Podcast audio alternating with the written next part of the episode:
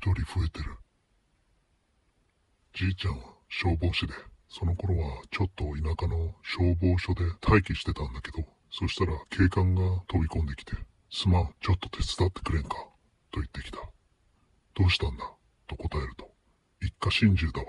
揃って首吊り、という。じいちゃんは、わかった、と言い、職業柄か、単に肝が太いのか、もともとそういうことにも慣れっこだったみたいで、言われたまま飛び出した。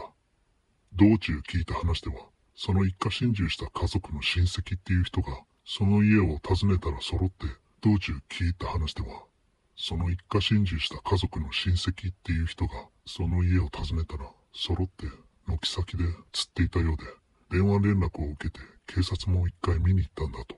まあ、人数が人数で一家揃って並んでるのを見てちょっとビビったらしく、親戚に人を呼んでくると言って、じいちゃんに助けを頼んだらしい。それで、2人して家に着いたら、警官が腰を抜かして驚いた。どうしたんだ?ひ、一人増えとる。